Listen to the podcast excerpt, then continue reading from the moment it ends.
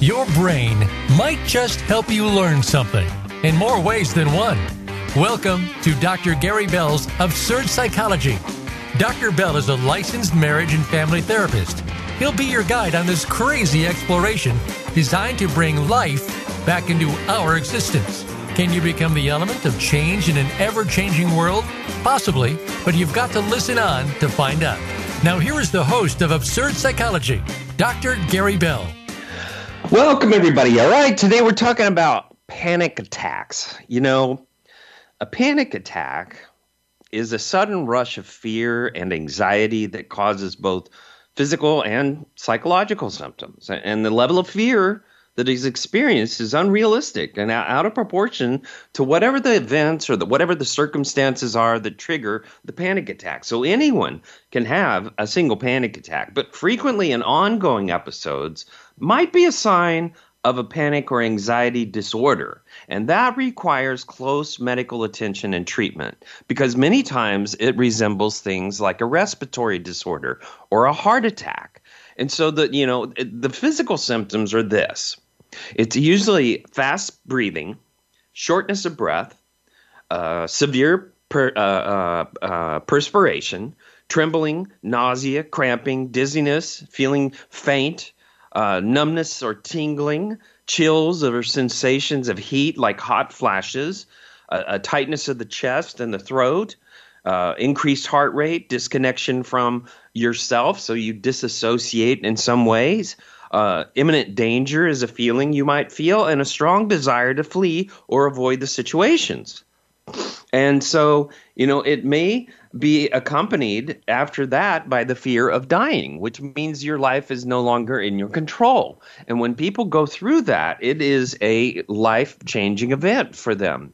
Uh, the onset of the symptoms is usually sudden and can develop from either a, a calm or anxious state, but some people experience limited symptom panic attacks, which consists of less than a four of the common symptoms that I was speaking about.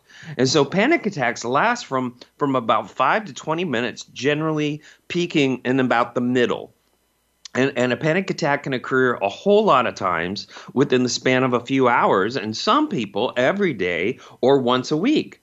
And those who have frequent panic attacks often come to recognize the situations that trigger an attack and learn to be prepared. However, some people are completely caught off guard, and that means that it's coming from some type of subconscious material.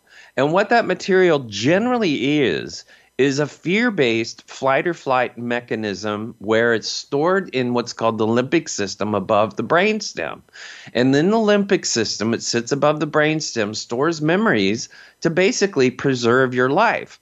So, for instance, if you're being chased by a car, maybe your limbic system will remember the sounds, the smells, the, the, the the the the environment, the colors of the of the environment, whatever it's going to remember, it's going to remember, and it traces itself into those memories. It, it it it puts them into that limbic system, so that if you ever hear a streaking car, suddenly your brain will go to fight or flight without even thinking about it to make you live.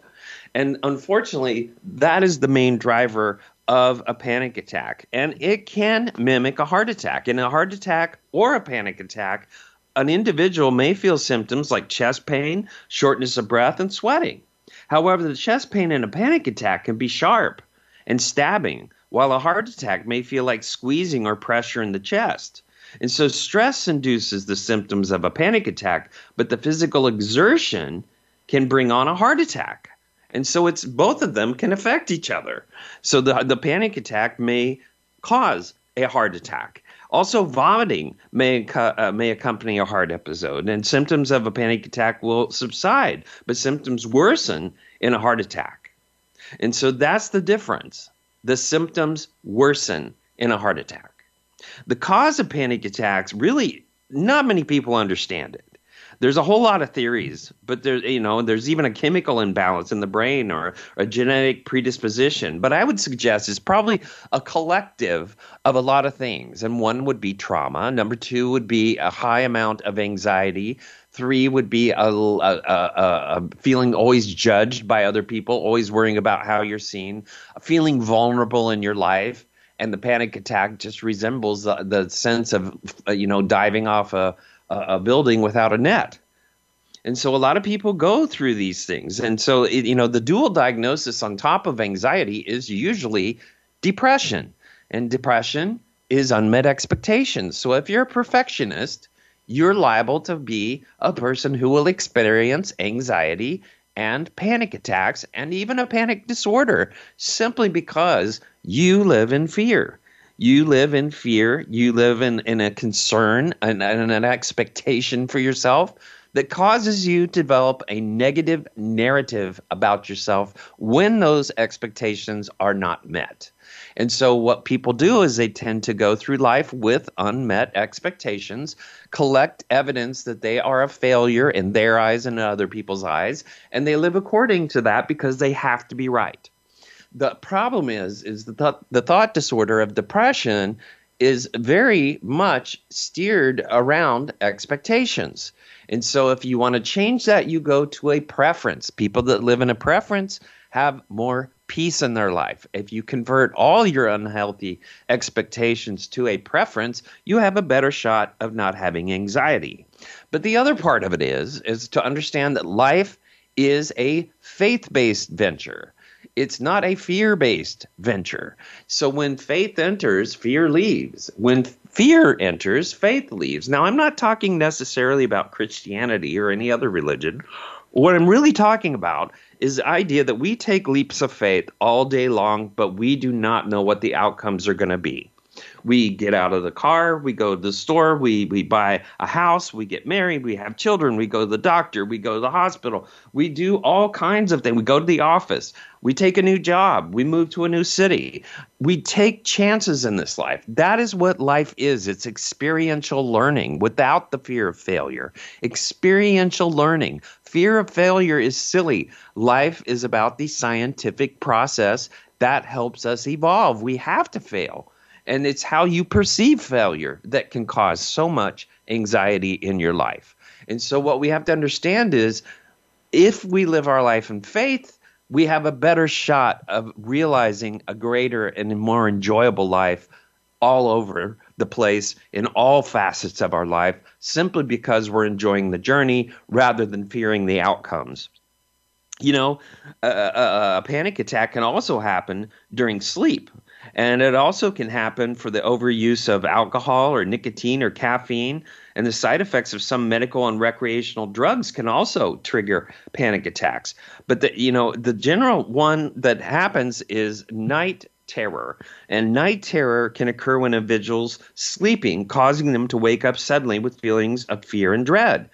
And you know, do they? If we have to ask ourselves, does it happen in young people? Of course, adolescents and young people who have panic attacks have other mental health issues often also and a significant risk of developing other conditions such as obsessive compulsive disorder to try to stop themselves from a panic attack, uh, anxiety, depression, eating disorders, substance use, uh, uh, substance abuse disorder, and so the problem is is that when they have a panic attack, all of a sudden they feel their life's out of control. Maybe it's a dream that triggered it, and they have these night terrors, and now they fear terror in the night all the time. And unfortunately, that will move itself into all kinds of other diagnosis. It's very important for that stuff to get treated immediately by a mental health professional. People who have panic disorder and experience frequent panic attacks often make a lot of lifestyle changes, like trying to avoid events in settings where symptoms are more likely to occur. Is that really how you want to live your life? By narrowing down to a funnel of things that you find that you will not fear. That's not a way to go through it. You need to go towards the problem, not away from the problem. Unfortunately, this can lead you to develop things like special phobias, like a social phobia that so many people are experiencing these days, or agoraphobia, agoraphobia, excuse me, where you, you keep yourself inside your house and never leave. You know, avoid social situations for fear of triggering an attack You know, that means we're not going to have relationships. If we have no relationships, how are we going to have happiness? How are we going to have joy in our life if we limit ourselves to just sitting inside our, our home and, and, and watching television or social media and never really connecting with other people in this world? You know, cognitive behavior therapy can help change the way one thinks and reacts to situations that create fear. And it's an important ingredient to treating any kind of panic disorder. Relaxation and mindfulness exercises like deep breathing, meditation, biofeedback, yoga, massage, guided imagery, progressive muscle relaxation, all of this can help reduce the anxiety and stress that leads to a panic attack. Even antidepressants and anti anxiety medications can control symptoms. You know, so d- desensitization is and visualization is something that many people have gone towards to try to help with a panic attack you know, like uh, desensitization is called like systematic desensitization or in vivo, which means you just go into the experience that you fear and you experience it. And that may help cure it. Other people, it's moving towards the fear gradually, taking baby steps until they get to the final time when they actually confront what they're afraid of, and then they, they go. It's like, like getting in an airplane. Maybe they experience uh, maybe they sit sit in a confined area. Maybe they sit in a public area. Maybe they sit in the airport. Maybe they sit in different places, but they find themselves getting closer and closer and closer towards the airplane until they eventually enter the airplane and actually experience the airplane. You know, what happens in panic attacks goes untreated is is horrible. Frequent panic attacks are diagnosed as a panic disorder. And if they're untreated, that person may develop phobias such as agoraphobia or the fear of leaving the home, or they may end up being uh, in the hospital constantly trying to assess whether they're having a heart attack. You know, the individual may also develop mood disorders, including depression, anxiety, even suicidal ideation you know they will want to avoid situations that turn into substance and then they basically can turn to substance use or alcohol abuse. There's all kinds of things that happen when people let this disorder pervasively affect their life. You know there's a rule of anxiety. It's an easy technique to remember and use in the moment if something is triggering your anxiety and it involves looking around your environment to identify three objects. So this is called the 333 rule three objects, three sounds, and then move three body parts. Many people find this strategy helps them focus and ground them when anxiety overwhelms them. If your anxiety is constant or interfering in multiple areas of life, you need to meet, you need uh, to have more temporary coping strategies. Like anxiety disorders can be treated with medication or therapy or lifestyle changes. If you're experiencing anxiety symptoms regularly and with severity, you definitely want to visit a doctor. You know, they can help connect you with the right mental health sources and find out an individualized, particular treatment that works only for you. You know, that here's the other thing about anxiety. Now, let's just go from a biological perspective. You know, your brain, if you deny it of oxygen, what will happen is the brain will pull the oxygen out of your bloodstream. So that means the other organs that are operating in your body, like your heart and your stomach and your lungs, kidneys and the liver, they all get denied the oxygen that helps them churn. And if that happens and the brain is only getting most of the oxygen, your body starts to feel like it's dying. That can trigger a panic attack. I would suggest that a lot of people who have trouble breathing through their mouth and breathe through their nose have a lot of trouble with anxiety and depression simply because they deny their body enough oxygen for it to function properly. The other thing to realize is that people only breathe through one nostril at a time. That's why we get boogers. So every four hours, one side is breathing and the other side is drying up. And so it goes back and forth and back and forth every four hours.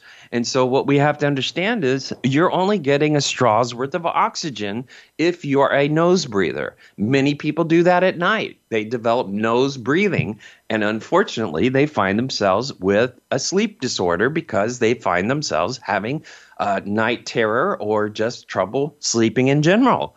And so if you want to be uh, somebody that has enough oxygen in your body, it'd be a wise idea to have a bottle, a sports bottle with an aerator on top, like the Gatorade bottles, and basically have that by your bedside or have it with you wherever you go, because that aerator converts the oxygen out of the water into your body. So your body doesn't have to break it down.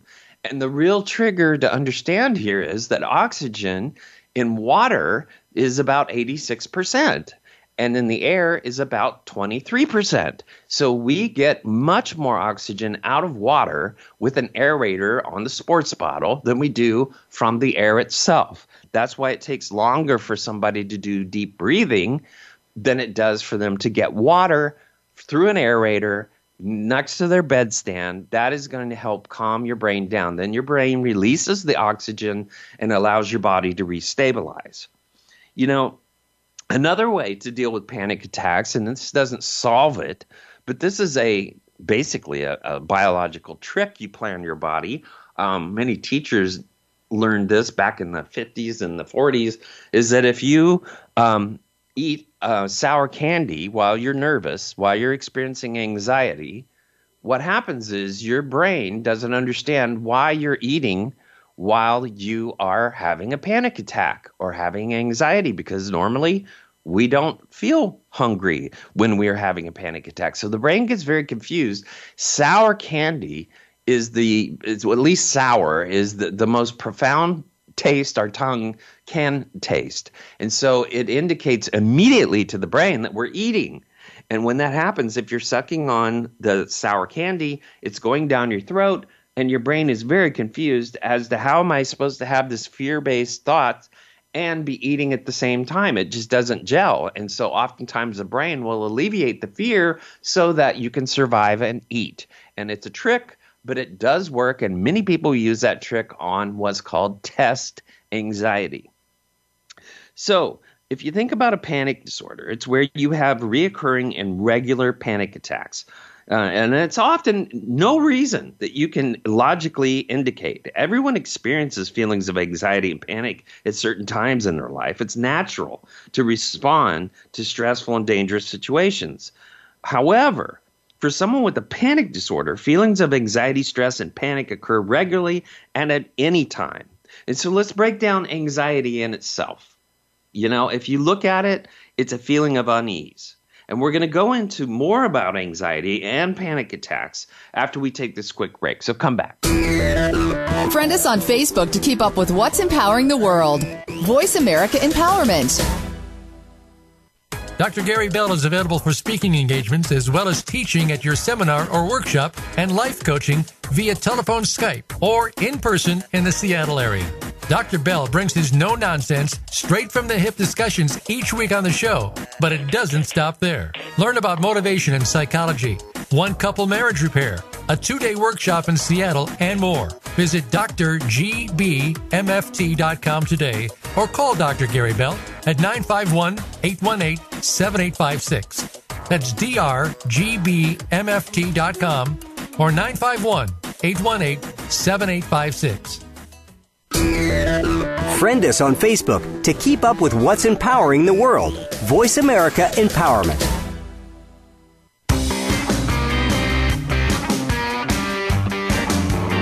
You are tuned in to Dr. Gary Bell's Absurd Psychology. If you have a question for Dr. Gary or his guest, please call in to 1 888 346 9141. That's 1 888 346 9141. That's easy enough, but if you want to send an email, it will take some thinking. Got a pen? The email address is drgbmft at sbcglobal.net. Or you can just click on Email Host on the Voice America page. Now, back to Dr. Gary Bell's Absurd Psychology. Welcome back, everybody. All right, we're talking about panic attacks. And one of the derivatives of panic attacks, the things that really builds us into a panic attack, is living a life full of anxiety. And anxiety can range from mild to severe and even include uh, feelings of worry and fear. And there's also a lot of conditions that can cause severe anxiety, such as phobias, an extreme or irrational fear of, of an object, of a place, of a situation, of a feeling, of an animal. Then there's a generalized anxiety disorder, which is a long term condition. And that causes excessive anxiety and worry relating to very uh, various situations. But oftentimes that means you come from a fear based psychology. That means you fear everything and you catastrophize everything. And when you do that, you are overthinking so are causing so many biological symptoms to hurt your body through stress. You know, if you understand anxiety. Anxiety and stress go together. And one of the genes that we all carry in our uh, genetic thing of 32 common genes that we all have is a stress gene. And that gene dictates how long you're going to live. That gene dictates your exit strategy.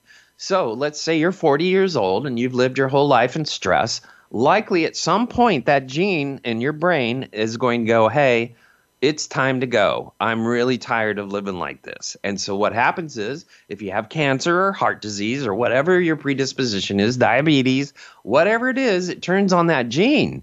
And that gene is going to run for the rest of your life. And yes, some doctor may cure you of a heart attack. You may get cured of cancer, but likely it will come back because that gene does not stop going. It keeps on going until you're done. And so, if you're going to play around with anxiety and fear and stress, you have a high propensity to die young. So, also, post traumatic stress disorder. This is a condition with psychological and physical symptoms because we go constantly into fight or flight based on the roots that happen that are related to a traumatic event that we experience in our life. And every time anything rubs against that type of event, any kind of sensation, could be a smell, it could be a feeling, it could be something we see, something we hear, or whatever that is all of a sudden we go into fight or flight, and that has to do with what's called post traumatic stress disorder. All of this can be healed, by the way. All of it. You just have to want to pursue getting it healed. You know, a panic attack occurs when your body experiences a rush of intense psychological and mental, uh, which would be mental, physical symptoms. And you experience an overwhelming sense of fear and apprehension and anxiety. And along with that, you might feel nausea, sweating, trembling, a sensation that your heart is being irregu- has irregular heartbeats. So, in, in, in the number of panic attacks you'll have depend on how severe your condition is. But some people may have one or two attacks each month, while others may have several attacks in a week. And they can be frightening and very intense. And so we have to understand that there is a lot of medical situations that also can trigger the physical symptoms of panic attacks. One of them is mitral valve prolapse, where we have a valve in our heart that is not the right shape and it causes our heart to skip beats. There's also POTS, which is uh, postural orthostatic tachycardic, uh, ty- excuse me, syndrome. There's also anemia. There's also uh, uh, uh tachycardia. There's also thyrotoxicosis and poorly controlled by diabetes, adrenal tumors. Um, you know, uh, there's also uh, other types of symptoms like Zollinger-Ellison syndrome that causes overproduction of insulin and low blood sugar. So there's a lot of medical symptoms that you want to have ruled out by your general practitioner oftentimes at the same time or before you treat the actual panic attack. Also, treating panic disorder, the aim of treating it is to reduce the number of attacks you have and ease the severity of your symptoms. It's probably not, if you've, especially if you've had it for a long period of time, it's not going to go away magically. It takes a little bit of time. Sometimes it takes a medication to assist. And, and so having a dual treatment strategy may not be a bad thing. You know, it, it's also very important for you to tell uh, the, the anybody that you're driving in a car with, even the DMV, that you have this kind of disorder because then it can affect people's lives by you having a panic attack. You may have a car accident which kills other people or hinders other people's lives. And so, you know, it's it's treatable.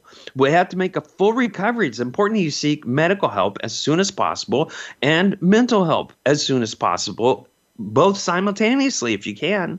And it can become a very debilitating and isolating thing if you let it go. It can dictate the course of your life and become pervasive. And we don't need that. You know, going to the ER for an anxiety is not uncommon, but is unneeded in most situations. Typically, anxiety and panic attacks only last 10, maybe 4 to like maybe 20 minutes, maybe even 30 minutes.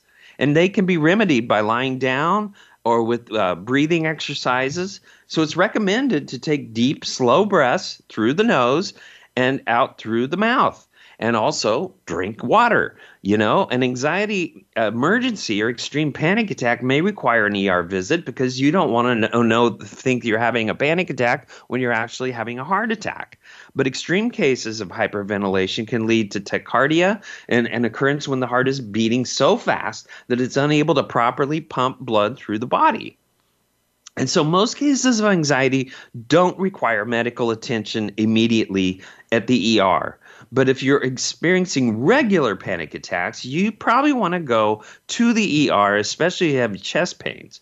Sometimes anxiety and panic attacks are early signs of cardiovascular disease.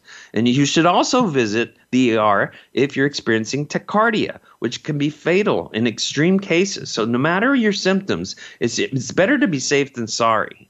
But if you'd like to learn more about what happens when you go to anxiety, you probably want to reach out to your doctor and ask them about when should I go and when shouldn't I go.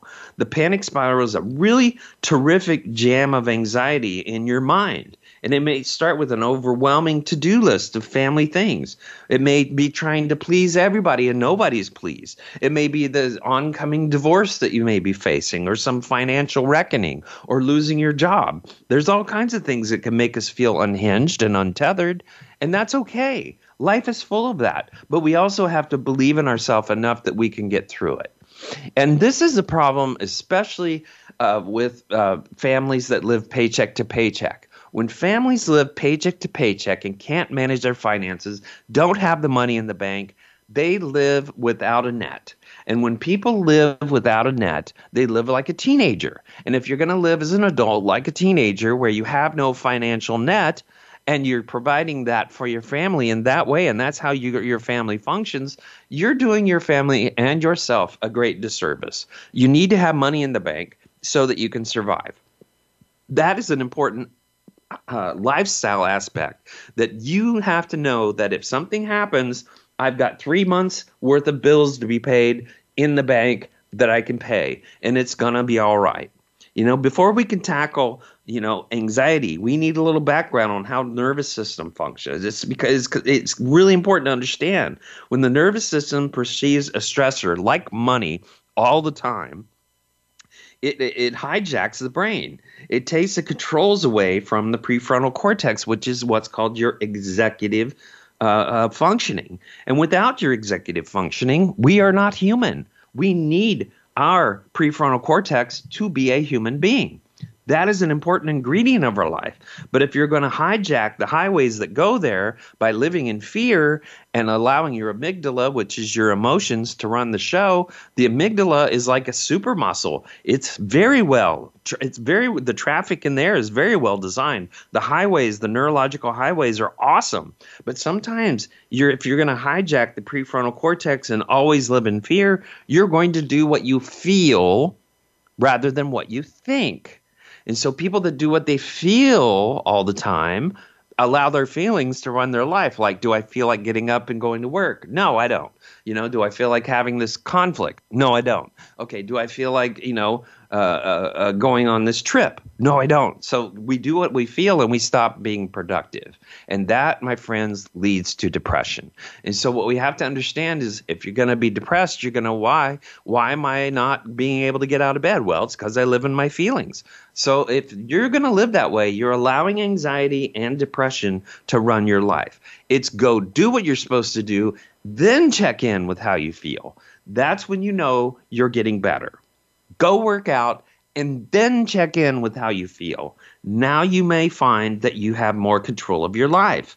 You know, uh, uh, the, the part of your brain that is responsible for curiosity, creativity, intelligence, empathy, logic is your prefrontal cortex. If you want to be a good survival survivor, don't live in your reactions, live in your response which is the logic. Stop making decisions while you're emotional. Wait until you're logical, and then you will do a better job managing depression and anxiety. You know, problems arise when this part of our brain, the amygdala, mistakes an everyday stressor for a legitimate survival threat. So if we're going to walk around in fight or flight, we're basically walking around with a lizard brain. We're just surviving you know, and it jumps into the pilot seat and it will run the show because it thinks you always have to survive. People that live in catastrophization, you know, predicting the worst possible outcomes all the time and then preparing emotionally for those outcomes are creating a life of anxiety and depression. And yes, they are likely to live in those panic attacks. So, how do we get out of that lizard brain and gain back our uh, resourceful thinking and clarity so we can find productive solutions and relieve ourselves from tension and pain? You know, it's called peace. Peace is acceptance. That's why I talk about a preference. You could communicate, communicate a preference all day long and you're never going to offend anybody. Now I'm going to teach people how to love me by giving them preferences. But the deal is is that we have to come back and understand that we are not designed to live in in tension and pain. We are designed to live through our intellect. And so there, there's a lot of process involved to get us back to that. Number one is we have to stop the spiral. You have to notice your state. We have to notice the clues of your nervous system has been activated. That's number one.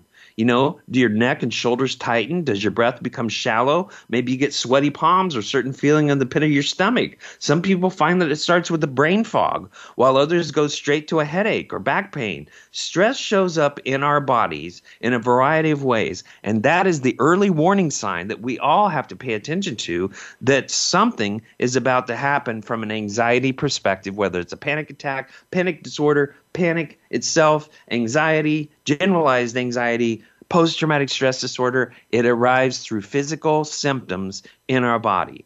Also, we have to establish safety. We have to hit the pause button on stressors for just a minute and develop a safety strategy. The simplest way to take a break from anxiety is to identify its primary trigger, walk away from it.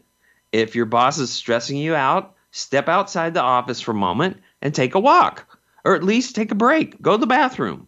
Even if your anxiety centers on something you can't literally get away from, like intrusive thoughts about the past or the future, get up and change the scenery while sometimes creating a temporary sense of space between you and your worries. And you only need a brief window of safety to move into the next step. But that's how we reset our brain. And that's important.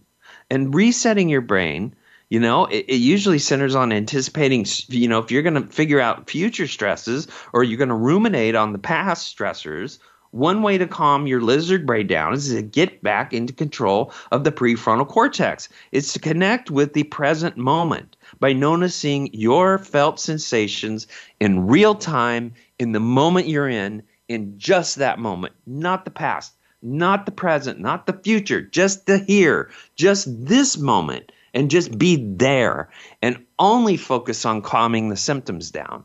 The only reason our emotions amp up, they cannot last more than three minutes unless you have a logical reason why you're feeling that way. And the people that have to collect evidence as to why they're feeling an emotion oftentimes are going to have what are called panic attacks. That's because they create a tidal wave. The worst the first wave comes in of your emotions. That's fine let it hit the shore, but don't add logic to it. I feel this way because this happened. I feel this way because I'm afraid this is going to happen. I feel this way because of this, because of that. Every time you do that, you're adding three more minutes to the same emotion. And it's like the wave keeps growing and growing and growing and growing. And eventually it's a tidal wave. And then eventually it runs the show. So emotions, if you don't feed them, they die like a wave. So, you know, go, okay, I'm worried. Yep, I'm worried. Worried, worried. Really afraid. Yeah. You see, if I'm not fueling it with a reason, I'm not giving it what it needs to live. And that is the way that we reset our brain. You also have to identify your feelings and your needs, uncover the underlying cause of any kind of panic spiral. Once you've turned down the alarm bells going off in your head, you can invite your prefrontal cortex back. The problem is is that people have a tendency to be passive aggressive. So they bottle it up and they bottle it up and it's thematic. You know, they never listen to me, they never listen to me, they never listen to me. And then eventually somebody never listens to you and you blow up and look like a huge monster. And people that are afraid of conflict live with enormous amounts of interpersonal anxiety and sarcasm and anger issues because they're always feeling disrespected and they're always feeling afraid. And if you want to live in rage, that's a good way to do it feel disrespected, not heard, no voice, and have rage because you're in you're afraid. You put those two together and you've got fear, you've got anxiety, and you have rage, which will run your life. And so the bottom line is if we want to control that, if we want to control that, we have to stop feeding it. And that means we move to the moment we're in. And if you want to have a life that doesn't have enormous amounts of anxiety and fear, then have confrontation be one of the best things you do. And the best way to do conflict is be the adult. You know, I'm really upset because this happened. This is what you did. This is how I felt. And this is what it made me have to do. There's confrontation. How awful is that? Does that have to be so dramatic? Does it have to be an opera or a Broadway production, or can it be something very simple and straightforward? That's adult to adult, and that's how we should treat our children, our spouse, and anybody else that we come in contact with. Use your words, not your tone, not your body language. Use your words to express your feelings, your thoughts, what happened to you, what you would have liked to happen. No big deal. But people will spend their whole life avoiding conflict. And it's kind of sad because you don't have to live that way. Also, if you want to understand boundaries, understand how to say no. Because if children, if you tell them no, they don't care if you say no. What they care about is how hard is it for you to say no. So if it's like no, no, no, or no, or no, no, no, I've told you a million times no. Okay, that means there's a yes because you are having such a hard time setting boundaries. People that have a hard time setting boundaries, everybody knows who they are because they make it such a Broadway production to set a boundary. How about no? And the person goes, but, but, but, no means no. Do you have to explain your no all the time? No, you don't. You have to just know what's healthy and what's not healthy. That's it. You have to know what intentions are. You have to know outcomes. You have to be wise. People that set boundaries are wise. They are not rude. They have healthy boundaries, which means they have respect for themselves, which allows us in this world to respect you. Also, we have to take action. We have to take, create a game plan to, to address your needs. Pick out uh, just one of the uh, needs, which is maybe how to calm down. Maybe that's go for a walk. Maybe that's your plan. You go for a walk. Maybe you just take a break. Maybe you go get some water. Maybe you go to the bathroom. Do something, but have a game plan so you have a go to before you blow up and do something stupid or say something stupid that you'll regret for the rest of your life. That's the bottom line. That's how we manage ourselves. So, we're going to talk a lot more about this about how to calm ourselves down and how to identify fear, how to feel when we're having a panic attack in our body and understand what those symptoms are. So, let's take a break and we're going to come right back and we're going to go straight into this. Change your world.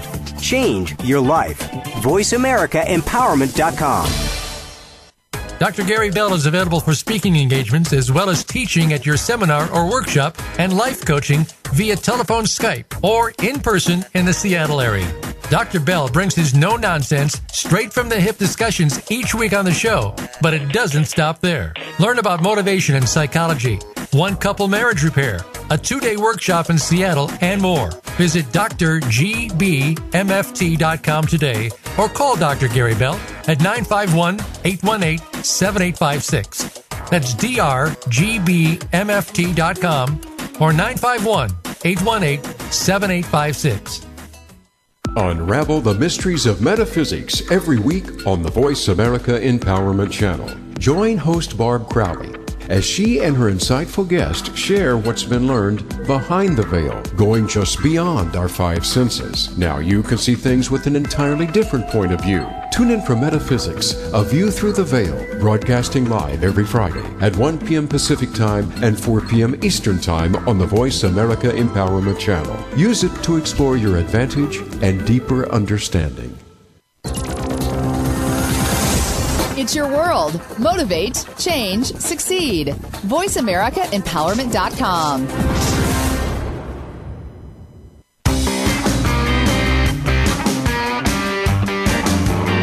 You are tuned in to Dr. Gary Bell's Absurd Psychology.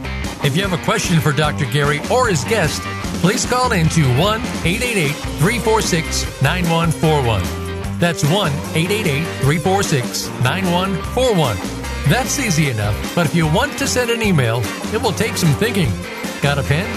The email address is drgbmft at sbcglobal.net. Or you can just click on Email Host on the Voice America page. Now, back to Dr. Gary Bell's Absurd Psychology. Welcome back, everybody. All right, we're talking about uh, panic attacks. And you know, fear is a protective mechanism and it's really, honestly, designed to protect us from danger. And it's key to our survival. But unfortunately, both real and imagined threats can trigger the real fear response that perpetuates this cycle of anxiety. So, in anxiety disorders that lead to panic attacks, they spiral out of control when the fear of fear trumps the reality of the situation. Instead of being fearful of an actual threat, the fear response hijacks the brain and creates a neurobiological sensation of fear when in reality there is no threat and nothing to be afraid of. And so anxiety is contagious. And here's the interesting facts it runs in families. Children with anxious parents are at a higher risk of developing anxiety disorder. So, up to 50% of children of anxious parents grow up to be anxious adults. Surprise, surprise. And if we also look at developmental theory, in order to cope with the potential de- de- debilitating anxiety, kids have to start avoiding whatever pro- provokes anxious feelings. For example, if a child's afraid of the dark, or they might insist on sleeping with the lights on. If they have a fear of failure, they may become afraid to start new things. And so, you know, if you look at Erik Erikson's stages of uh, psychological development, like all children from age 5 to 12, you know, the rite of passage is industry, which is competence, versus inferiority. So they face a really strong existential question Can I make it in the world of people and things? Now, Erikson thought that if children are encouraged to master skills and face their fears, it leads to feelings of competence. If children aren't encouraged to develop skills and given autonomy to cope with challenges on their own, as often the case with the helicopter parent, it can lead to inferiority complexes, a lack of self confidence, and anxiety. So we have this nature and nurture, and both of that appears to play a role in someone's predisposition for anxiety. But you know that that inborn temperament of life experiences play a role in the anxiety cycle. If we are going to live in fear or have parents that live in fear, we are going to experience that life is to be afraid of. That in itself creates enormous anxiety. So there's you know there's there's the, the the competent person dealing with anxieties learning inadvertently taught by parents who are prone to anxiety and model the behavior to their children. But a person that is competent and feels confident in their life, they've experienced, they've done things, they've they've succeeded, they've not succeeded. They've learned to, to deal with failure as a as an opportunity to learn. They understand what it is takes to be resilient in life, and that is to bounce back and not go into the fear-based ideas of what your life is going to be because you fail. Failure is a very important part of learning. You know, when a child or an adult imagines something fearful, oftentimes the mind can't tell if the threat is real or imaginary. So instead of focusing on a fearful situation in the real world, Someone focuses on the fearful thoughts in their mind, whereas a real situation of danger is avoided or resolved. The mind can replace scary thoughts indefinitely, and that's called rumination. And if we do that, we're going to make our life and our brain feel like life is scary. One of the a- easiest ways to reduce anxiety and break the cycle is a reality check. Learn how to recognize when a fear is unhealthy, truthful, based in reality. Take a stab at faith. Take a stab at faith and land there. I have faith that. So take a piece of paper, draw a line down the middle. On one side of it, I fear dot dot dot and then answer that fear with I have faith that dot dot dot and answer it and stay there and see what your life will look like. You know, if you, if you think that something's going to hurt you, if you think uh, that someone's going to yell at you, if you're thinking that every situation is going to be a bad situation, you, you're going to set yourself up for a life of fear. You know, we have to break break break fear of that if we're going to have a full and rich life. The secret to overcoming fear is simply to recognize one element that you can take control of, which is to identify actual danger from your own imaginary threats and then respond accordingly. You know, fear is an important survival mechanism, but it's all too often the fear of fear that spirals out of control, and that's what makes us go crazy.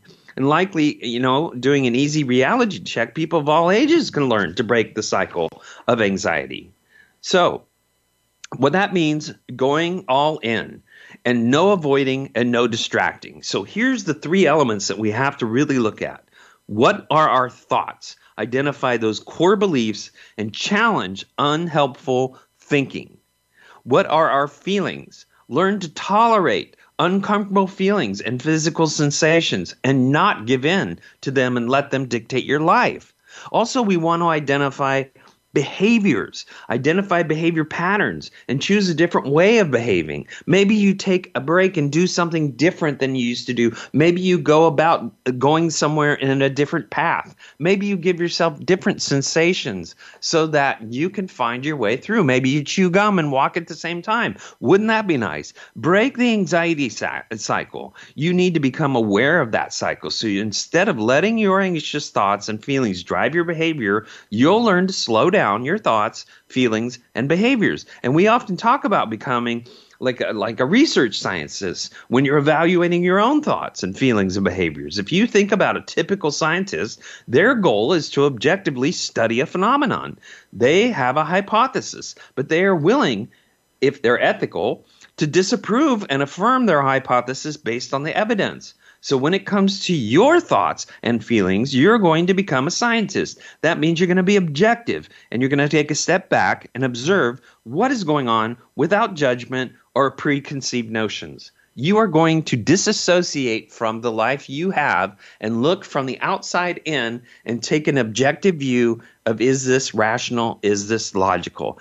And let that person be the one who runs your life rather than the one that's in fear. As you learn to experience thoughts and feelings as an observer, you're increasing your personal power and you decrease the power of a thought or a feeling that has over you. Then you allow you to consciously choose your own behaviors. And guess what? That means you have control of your life. So, if you're going to overcome panic disorders and symptoms like panic attacks, you have to understand what's happening in your body when you experience the attack.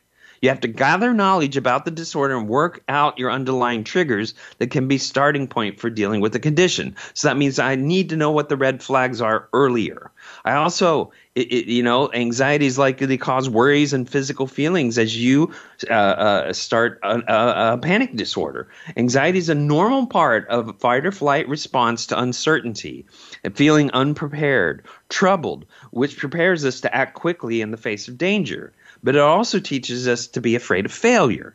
So, you know, panic disorder results from misinterpreting sensations linked to the fight or flight response as dangerous. Just because we go in a Walmart and we've been at war and been shot at doesn't mean that we're going to be shot at while we're walking through Walmart, depending on where you live.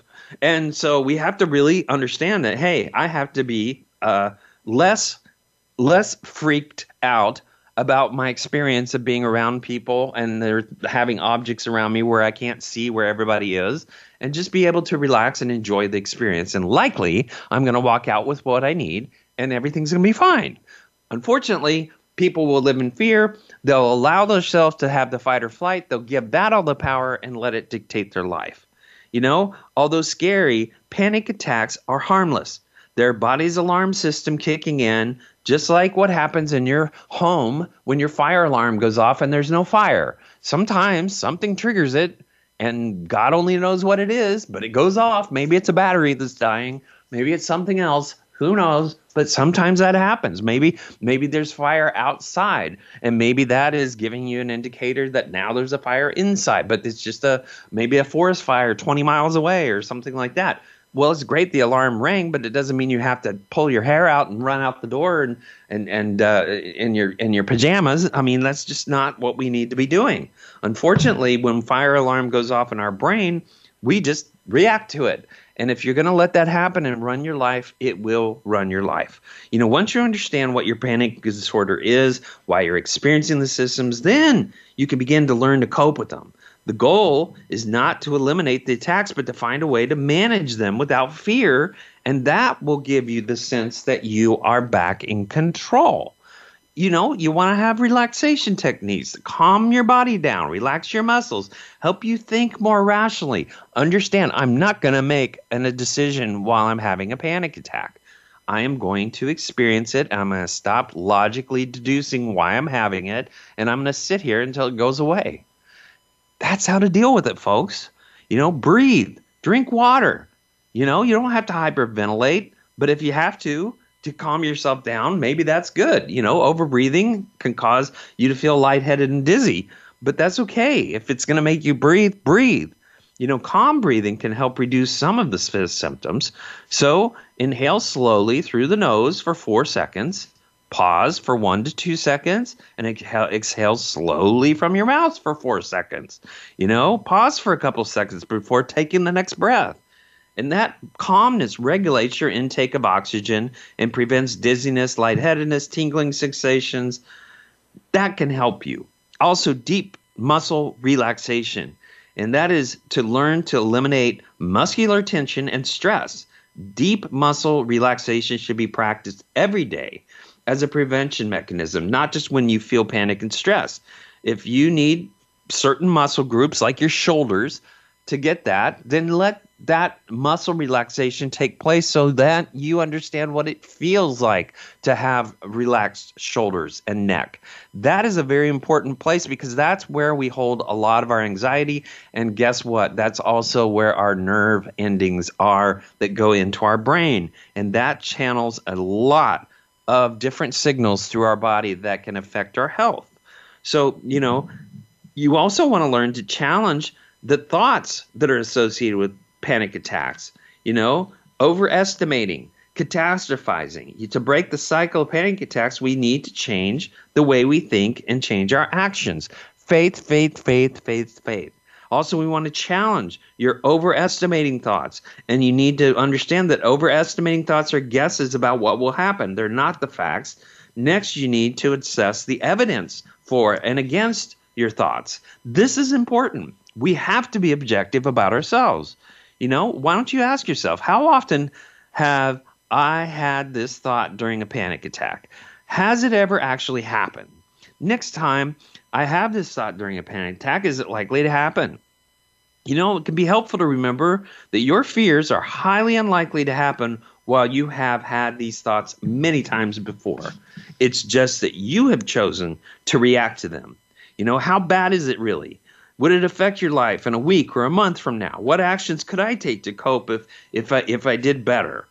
You know, what could I make a difference in my life? Well, maybe exercise, maybe taking care of your body might help you.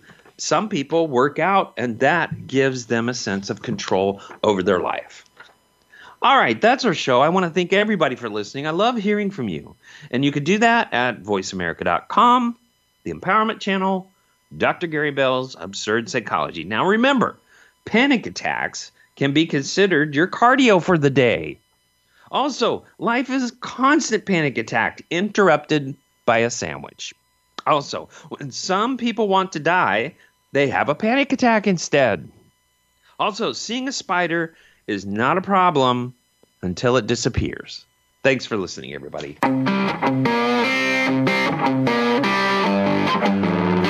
That's our show for this week. Please join Dr. Gary Bell for another edition of Absurd Psychology next Tuesday at 2 p.m. Eastern Time, 11 a.m. Pacific Time on the Voice America Empowerment Channel.